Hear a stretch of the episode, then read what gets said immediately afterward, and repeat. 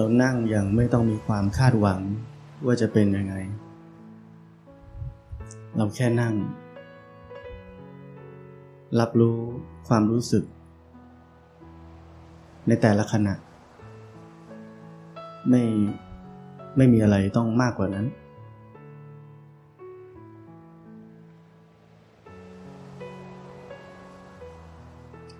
ความที่เราต้องการ จะได้รับอะไรที่มากกว่า สิ่งที่กำลังเป็นอยู่ในขณะนี้เนี่ยมันคือความเป็นเรา ความเป็นตัวเรา เมื่อความเป็นเราเกิดขึ้น ความยึดมั่นถือมั่นในบางสิ่งจะเกิดขึ้น เมื่อเกิดความยึดมั่นถือมั่น ก็เกิดความไม่เป็นอิสระ ความไม่เป็นอิสระ ก็เป็นความทุกข์กำลังมีเราแบกความรู้สึก แบกความหวัง นั่นเป็นความทุกข์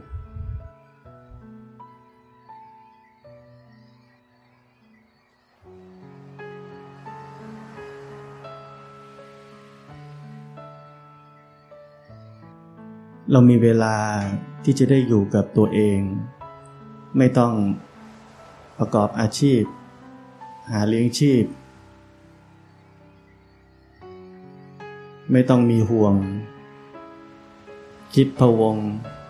กังวล ในแต่ละวัน ก็เพื่อจะเห็นในแต่ละปัจจุบันขณะที่กำลังเกิดขึ้น เพื่อจะมีเวลาสังเกต สิ่งที่กำลังเกิดขึ้น ในแต่ละขณะ เมื่อเรามีความสังเกต เราจะเริ่มมีความเข้าใจ เข้าใจความจริง จนเกิดปัญญาขึ้นมา นั่นคือสาเหตุที่ว่าทำไมชีวิตของนักบวชจึงเป็นชีวิตที่เอื้อต่อการปฏิบัติธรรม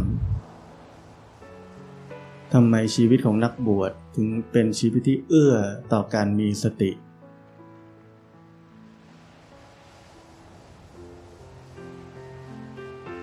เพราะเรามีเวลา เรามีเวลาที่จะเรียนรู้ สิ่งที่คนในโลก ลืม คนที่อยู่ในโลกก็สนใจแต่สิ่งข้างนอก ลืม ลืมกายลืมใจตัวเอง ลืมเรียนรู้ ว่ามันทำงานยังไง พอไม่ได้เรียนรู้มันเราก็ทำตามมัน ในภาษาที่พูดง่ายๆคือเราเป็นทาสมัน การที่เราเป็นทาสมัน กับเราเห็นมัน เราอยู่คนละตำแหน่งกันเลย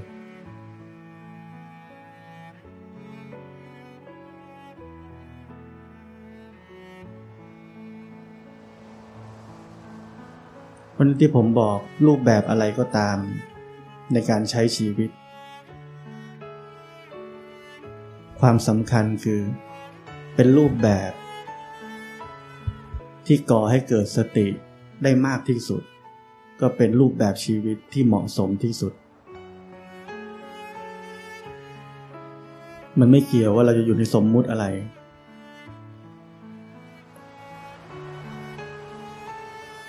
สำคัญคือเราอยู่ในสิ่งแวดล้อม ที่เอื้อต่อการมีสติได้มากที่สุดหรือยัง อย่างบ้านเรามีทีวี ถ้าเราเปิดทีวีทั้งวัน เราก็ส่งออกไปดูทีวีทั้งวัน มันก็ไม่เอื้อต่อการเจริญสติ ต่อการมีสติ เริ่มแรกเราก็ปิดทีวีซะทำสิ่งแวดล้อมให้เอื้อต่อการมีสติ อบเปิดเพลงฟังแล้วก็ปิดซะ มันก็ทำให้เอื้อต่อการมีสติ เพราะนั้นเราค่อยๆจัดชีวิต ให้มีสิ่งแวดล้อมที่เอื้อให้เกิดการมีสติ เข้มข้นขึ้นเรื่อยๆ จนถึงวันหนึ่งเราก็จะมาถึงชีวิตที่เรียกว่าสมณะ เป็นชีวิตที่เข้มข้นที่สุด ที่จะเอื้อให้เกิดการมีสติ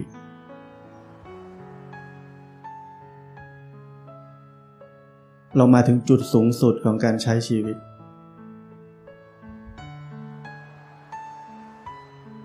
ที่เหลือเป็นการเจริญสติ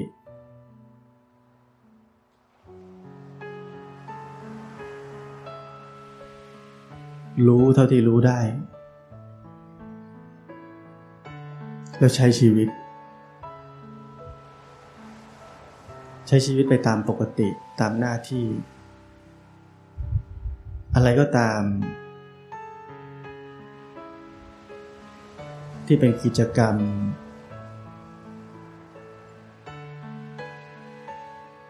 ที่ก่อให้เกิดความหลง ความฟุ้งซ่าน เราก็ไม่ทำ เนี่ยเราหมั่น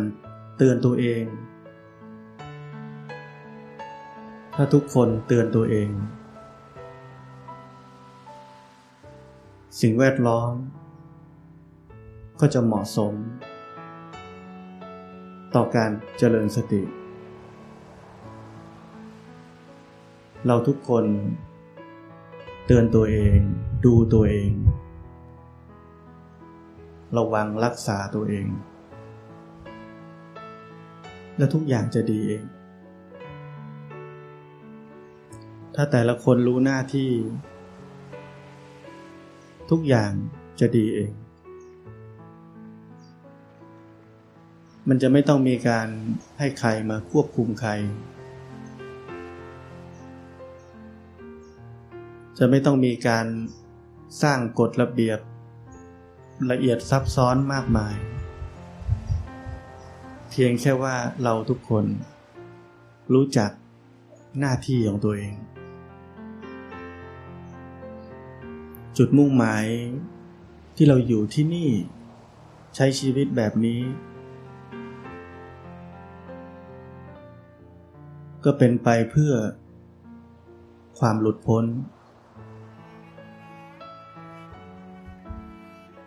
เพราะนั้นอะไรก็ตาม ที่นำเราไปสู่ความพัวพัน พันธะ ความเป็นเรา ความเป็นเขา ความเป็นเจ้าของ เราต้องรู้ รู้ทัน ไม่ได้เข้าไปอยู่กับความรู้สึก ที่มันส่งเสริมให้เกิดความเป็นเรามากขึ้น เกิดความเป็นเขามากขึ้น เรามีหน้าที่รู้ทัน พวกเราเคยได้ยิน หรือแม้กระทั่งเคยเห็นเวลาไปวัดไหมเขาติดป้ายไว้เขตอภัยทาน เวลานึกถึง ป้ายว่าเขตอภัยทาน เรานึกถึงอะไร ผมนึกถึงอันแรกคืออห้ามฆ่าสัตว์ ห้ามจับปลา แต่พอวันนี้ผมเข้าใจว่ามันมีความหมายมากกว่านั้น มันมีอนิสงส์มากกว่านั้น เขตอภัยทานมักอยู่ในวัด หมายถึงว่า วัดนี่คนอยู่เยอะ พอมากคนก็มากความ มีแต่เรื่อง แล้วคงเป็นทุกวัดนั่นแหละ ถึงมีเขตอภัยทานทุกวัดเลย เป็นธรรมชาติ ธรรมชาติของอัตตาตัวตนที่ทุกคนมี มันก็นำไปสู่การมีเรื่อง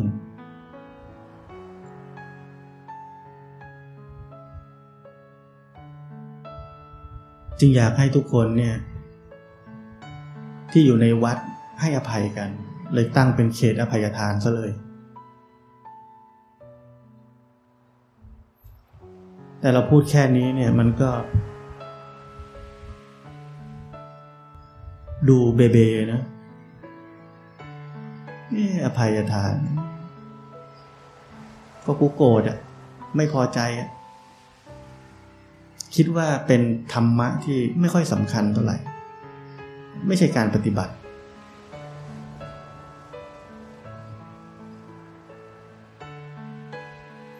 แต่ผมคิดว่า อภัยทาน เป็นธรรมะที่มีอานิสงส์มาก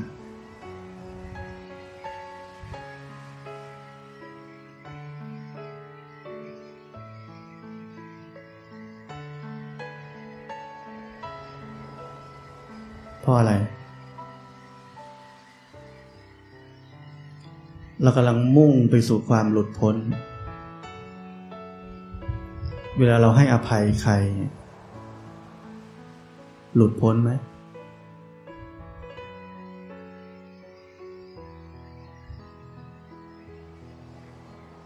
เราโกรธใครแล้วเราให้อภัยเขาได้ หลุดพ้นจากความโกรธไหม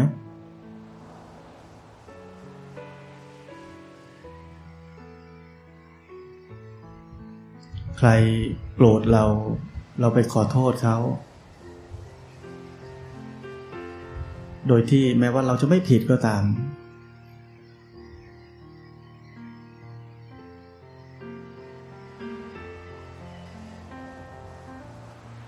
เราก็ไม่ต้องติดบ่วงกรรม เรียกว่าหลุดพ้น ขอโทษไปเขาจะได้สบายใจ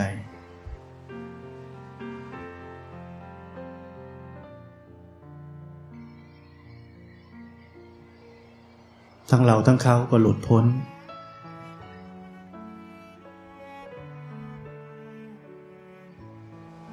ในขณะเดียวกันก็เป็นการลดละซึ่งอัตตาตัวตน ทิฏฐิมานะ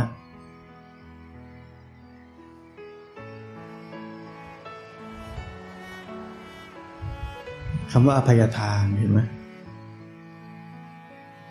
ผลของมันเนี่ย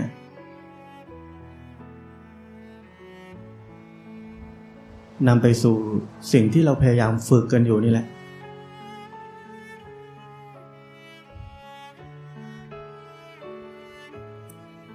แต่ถ้าเราไม่รู้จักขอโทษ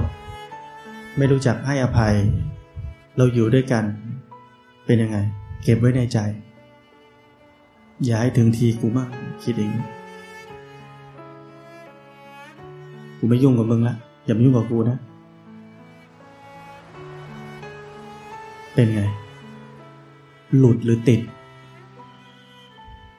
เห็นหน้าปุ๊บ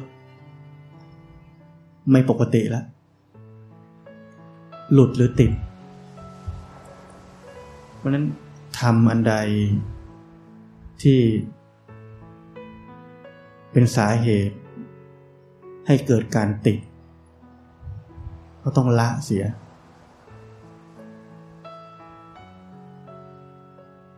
ไม่ใช่บอกจะเจริญสติให้หลุดพ้น แต่ใจ มีแต่เรื่องติดขัดตลอดเวลา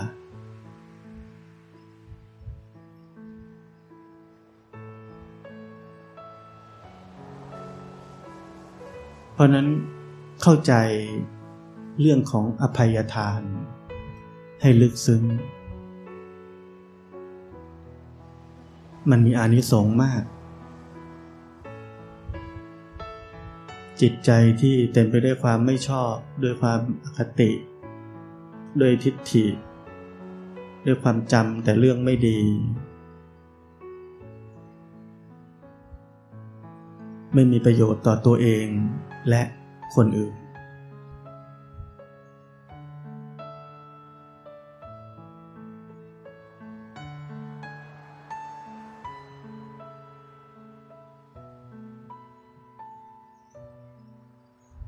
เคยมีคนก็ไม่พอใจผม ทั้งที่ผมก็ไม่รู้ผมทำอะไรไม่ถูก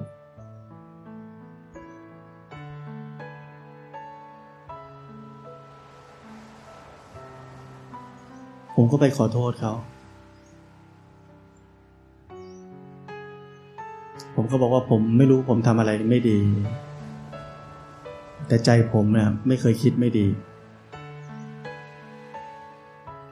แต่ถ้าทำให้เข้าใจผิดผมขอโทษ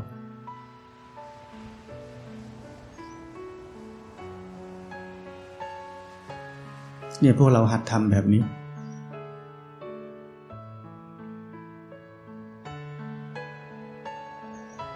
ชีวิตในการปฏิบัติธรรมของเรา และเขา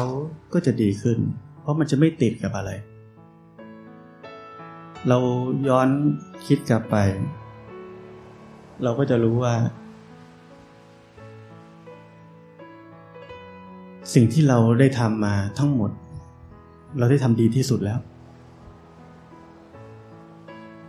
เราขอโทษเขาแล้วเขาจะไม่หายโกรธเราเป็นเรื่องของเขาแล้ว ไม่เกี่ยวกับเราแล้ว เราทำดีที่สุดแล้ว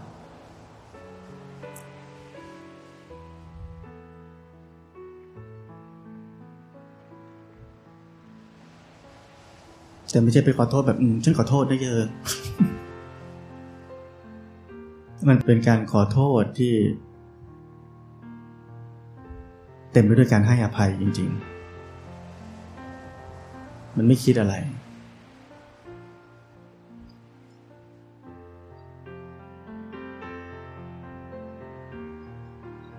เป็นการขอโทษที่เต็มไปด้วยความเมตตา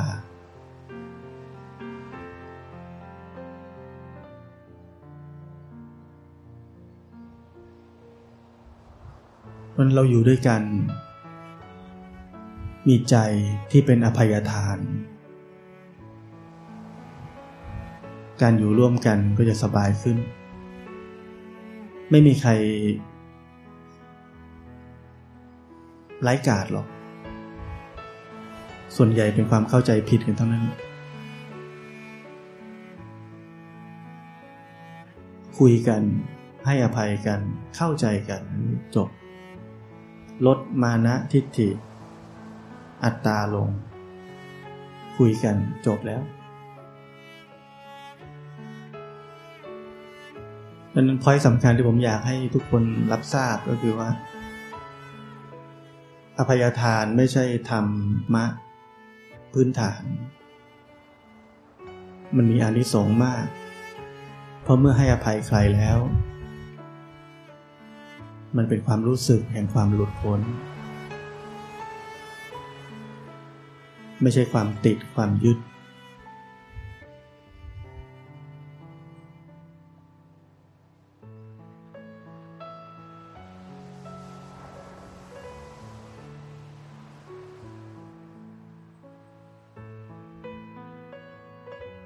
เราจะเห็นว่าการนั่งของเราตอนนี้กับตอนแรกไม่เหมือนกัน เราจะสังเกตได้ว่าเราไม่ได้ทำอะไร เราจะสังเกตได้ว่าสิ่งที่ต่างไปก็คือได้ฟังธรรม จิตใจก็สงบระงับ ความรู้เนื้อรู้ตัว ก็เข้มแข็งขึ้น เนี่ยเราต้องเห็นมันเป็นเรื่องของเหตุปัจจัย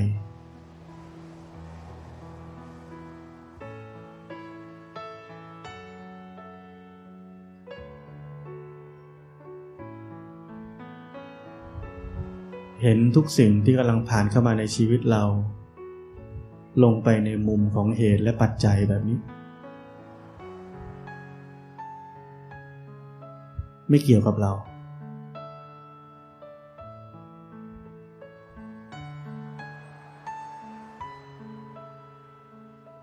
มันดีเราก็มีหน้าที่แค่รู้ว่ามันดี เวลามันไม่ดี อยากจะให้มันดี ก็รู้ ว่ามันมีความดิ้นรนแล้ว พอดิ้นรนแล้ว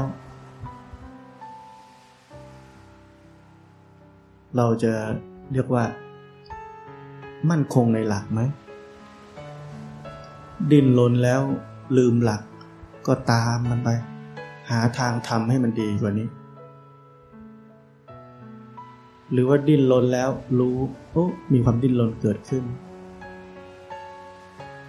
อาจจะเกิดการพิจารณาต่อ เอ๊ะทำไมดิ้นรนอ๋อเราอยากสงบมากกว่านี้ เราอยากจะนั่งแล้วรู้สึกดีกว่านี้ พิจารณาลงไปต่อ โอ้เราเกิดขึ้นแล้ว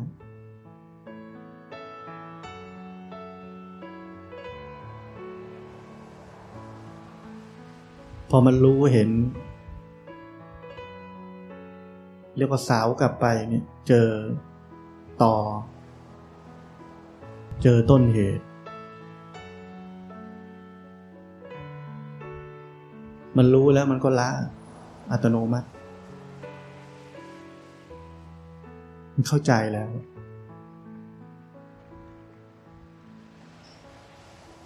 เนี่ยมันการละเนี่ยมันเรียกว่า มันละด้วยปัญญา มีปัญญาเข้าใจตามความเป็นจริงแล้วมันละเอง มันก็เลิกดิ้นรนอ๋อนี่มันเรานี่ว่า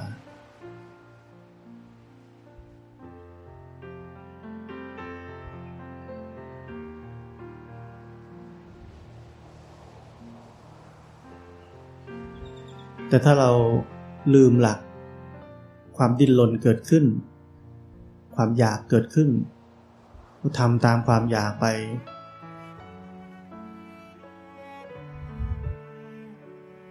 ยิ่งทุกหนักทุกหนักทุกหนัก อีกยาว จนกว่าจะมีสติสตังรู้เรื่องกันอีกทีว่าเอ้านี่ทำตามความอยากอยู่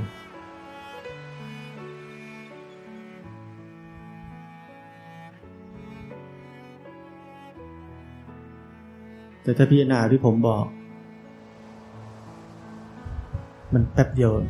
จบแล้ว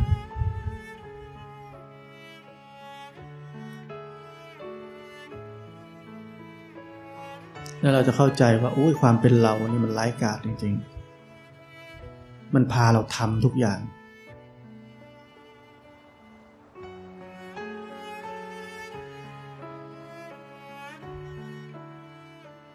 ผมถึงบอกว่าการปฏิบัติธรรมเนี่ย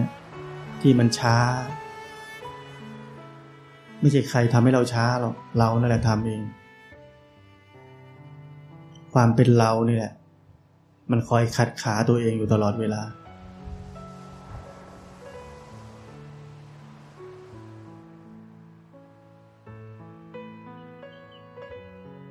เพราะนั้นเมื่อความเป็นเราเกิดขึ้น อย่าลืม เรามีหน้าที่รู้ทัน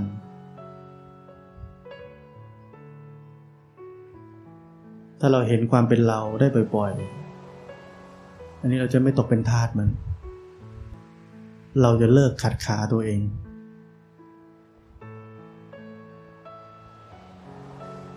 ถ้าเราไม่เห็นมันก็ขัดขาตัวเองอยู่นั่นแหละ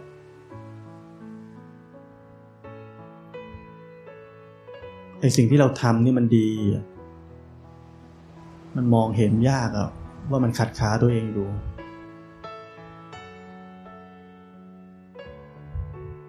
มันคำว่ารู้สึกตัว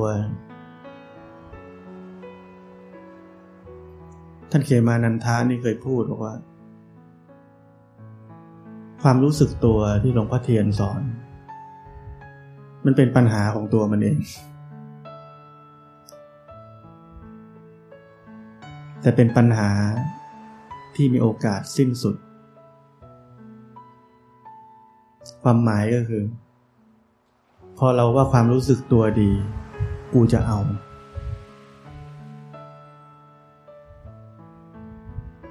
กูจะรู้สึกตัว มันก็เป็นความเพ่ง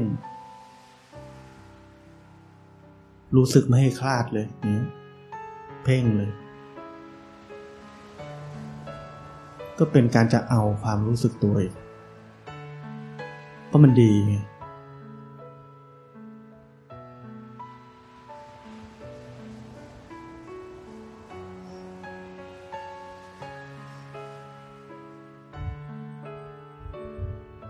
นั้นเราต้องเข้าใจว่าความรู้สึกตัว มันเป็นแค่ทางผ่าน เป็นเส้นทางที่เราต้องเดินอยู่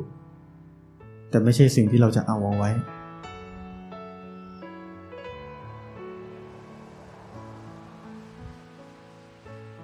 เราขยับมือเคลื่อนก็รู้สึก ไม่ใช่เอามือ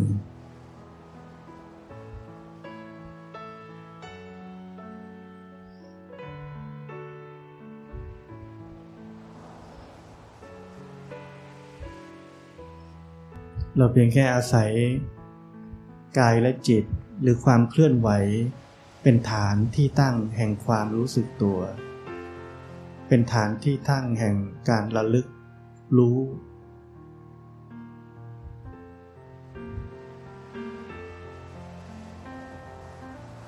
เมื่อมีการระลึกรู้อะไรอยู่ มันจะเป็นสภาพที่พ้นจากความคิดปรุงแต่งทั้งปวงทันที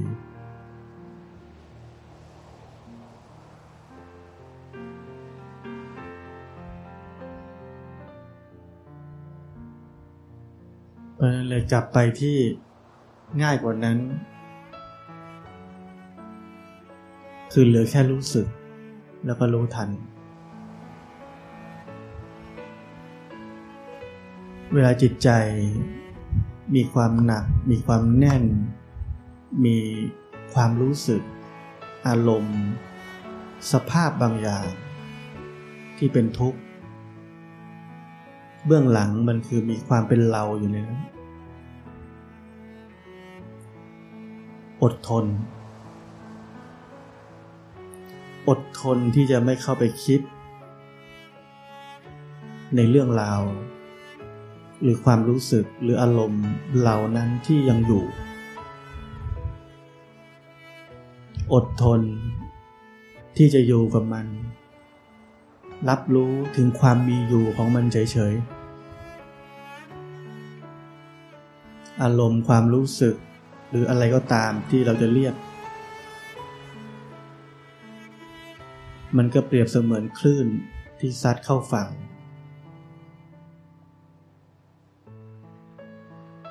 มันจะค่อยๆเบาลง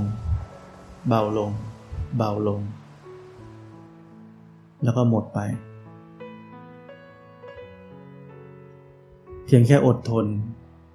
ที่จะไม่เพิ่มเหตุ ของการมีอยู่ของมัน ด้วยการคิดไปกับมัน อดทนที่จะเป็นคนที่ไร้ตัวตน อดทนที่จะไม่มีเราเข้าไปรับความรู้สึกเหล่านั้น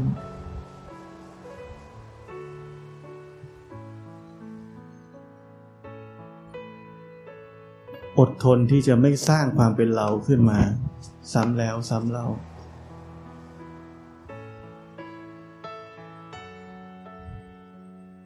เรามัวสร้างน้ำเป็นน้ำแข็ง สร้างเสร็จมันก็ละลาย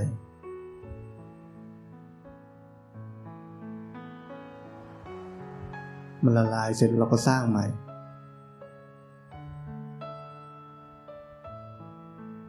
แล้วมันก็จะละลายอีก อาชีพขายน้ำแข็งเขาเรียกอาชีพอะไรรู้ไหมปั้นน้ำเป็นตัว มันไม่มีอยู่จริง เราทำมันขึ้นมา ทุกวันนี้คนในโลกนี้ทำอาชีพขายน้ำแข็งกันทั้งโลก เราปั้นน้ำเป็นตัวเป็นทุกวัน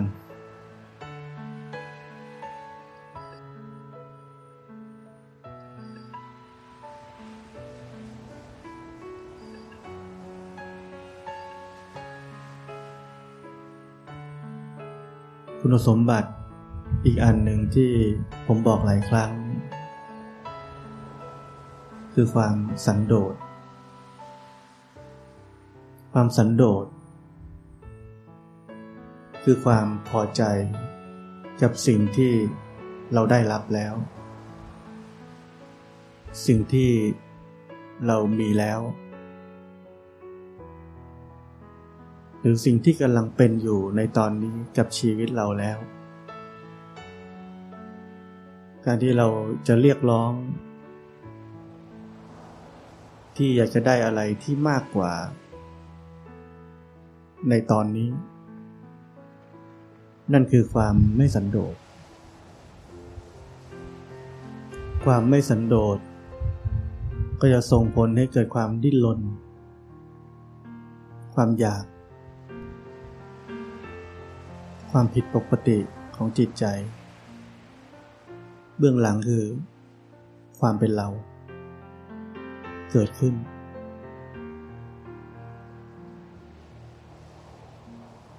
ไม่มีใครจะสามารถมีชีวิต ที่ดีที่สุดอย่างที่ตัวเองต้องการได้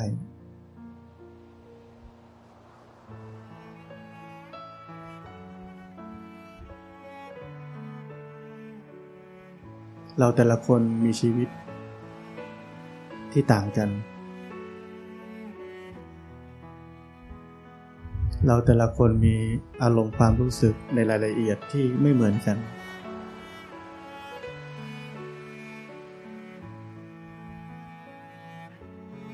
แต่สิ่งที่เรามีเหมือนกันได้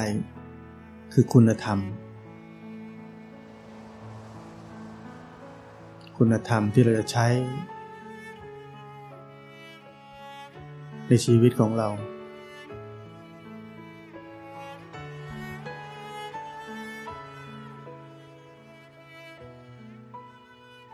เช่นความสันโดษแต่ละคนมีความอยากไม่เท่ากัน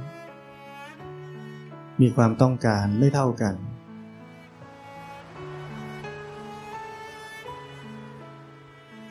มีความหวังไม่เหมือนกัน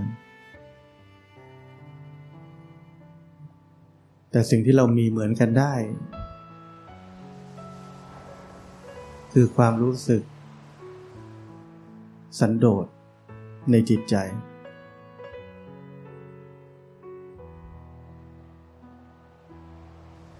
ความสันโดษจะเกิดขึ้นได้